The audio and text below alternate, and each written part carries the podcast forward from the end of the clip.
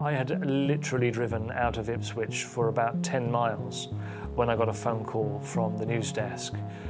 And the blood really felt like it drained from my face, from my body, because uh, shivers down the spine, we were now into serial killer territory.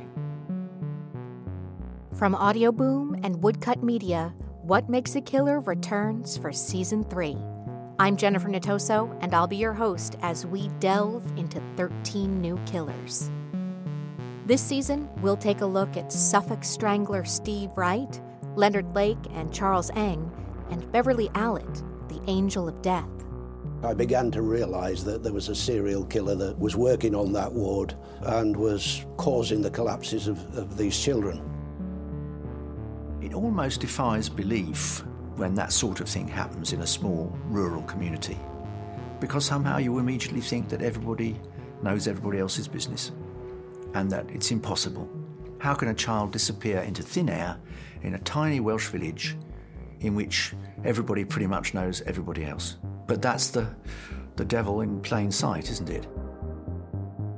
As always, we'll continue to feature intimate interviews with case detectives, forensic experts, witnesses, family members, and survivors to uncover how those killers became killers.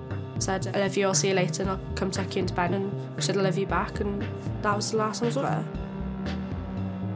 What Makes a Killer returns April 1st, with new episodes releasing every Thursday. Subscribe now on Apple Podcasts, Stitcher, or wherever you find your favorite shows. These two were incredibly cold. They really didn't care. And, and the way that they treated their victims, they humiliated them, they tortured them. This was what they thought was fun.